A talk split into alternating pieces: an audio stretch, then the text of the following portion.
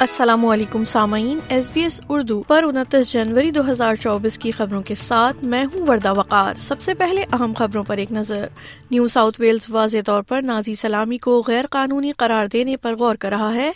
Rebate متعارف کروانے کے بعد چائلڈ کیئر فیسز میں مہنگائی اور اجرت سے زیادہ اضافہ ہوا ہے۔ نیوزی لینڈ فلسطینی مہاجرین کے لیے اقوام متحدہ کی ایجنسی کی فنڈنگ نہیں روکے گا۔ اور اب کچھ دیگر خبریں۔ نیوزی لینڈ نے اقوام متحدہ کی ایجنسی کی فنڈنگ روکنے میں اپنے اتحادیوں کی پیروی نہیں کی ہے، جس پر اسرائیل نے سات اکتوبر کو حماس کی قیادت میں ہونے والے قتل عام میں ملوث ہونے کا الزام لگایا ہے۔ تفصیلات کے مطابق، فلسطینی پناہ گزینوں کی مدد کرنے والی بین الاقوامی agency U N W R A نے غزہ کی اپنی تیرہ ہزار افرادی قوت سے متعدد ملازمین کو برطرف کر دیا ہے اور ان دعووں کی تحقیقات کر رہی ہے۔ ان الزامات نے آسٹریلیا، کینیڈا، برطانیہ، اٹلی، جرمنی، فرانس اور جاپان کو یا تو مالی امداد دینے، کم کرنے یا معطل کرنے پر اکسایا ہے۔ لیکن نیوزی لینڈ کی حکومت کا کہنا ہے کہ وہ غزہ میں انسانی بنیادوں پر ہونے والے اہم رد عمل کی حمایت کے لیے پرعزم ہے اور اس نے الزامات کی فوری تحقیقات کے لیے حمایت کی ہے۔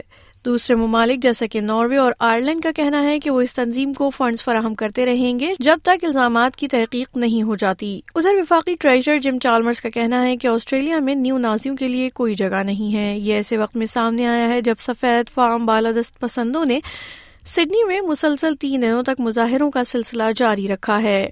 نیو ساؤتھ ویلز کے پریمیئر کرسمنس نے اس کے بعد اجتماعات کی منسمت کی ہے اور تجویز کیا ہے کہ ان کی حکومت ریاست میں نازی سلامی پر مکمل پابندی عائد کر سکتی ہے۔ ادھر سابق وزیر محنت گریگ کامبیٹ کو فیوچر فنڈ کا سربراہ مقرر کر دیا گیا ہے۔ یہ فنڈ دو ہزار چھ میں آسٹریلیا کے خود مختار دولت فنڈ کے طور پر قائم کیا گیا تھا، جو خوش سالی رہائش اور معذوری سمیت سات خاص شعبوں میں اثاثوں کا انتظام کرنے کے لیے ڈیزائن کیا گیا تھا۔ ادھر بچوں کی دیکھ بھال کی فیسوں میں افراد زر اور اجرت کے مقابلے میں تیزی سے اضافہ ہوا ہے۔ آسٹریلین مسابقتی اور صارف کمیشن کی چائلڈ کیئر انکوائری کی حتمی رپورٹ میں یہ بات سامنے آئی ہے کہ سبسڈی عام طور پر آمدنی والے گروپوں میں جیب سے باہر کے اخراجات کو کم کرتی ہے۔ لیکن چائلڈ کیئر سبسڈی متعارف کروائے جانے کے بعد سے تمام سروسز میں فیس مہنگائی اور اجرت سے زیادہ تیزی سے بڑھی ہے۔ وفاقی ٹریجر جم چالمرز کا کہنا ہے کہ حکومت جولائی میں لاگو ہونے والے منفی گیئرنگ اسکیم میں کسی تبدیلی پر غور نہیں کر رہی۔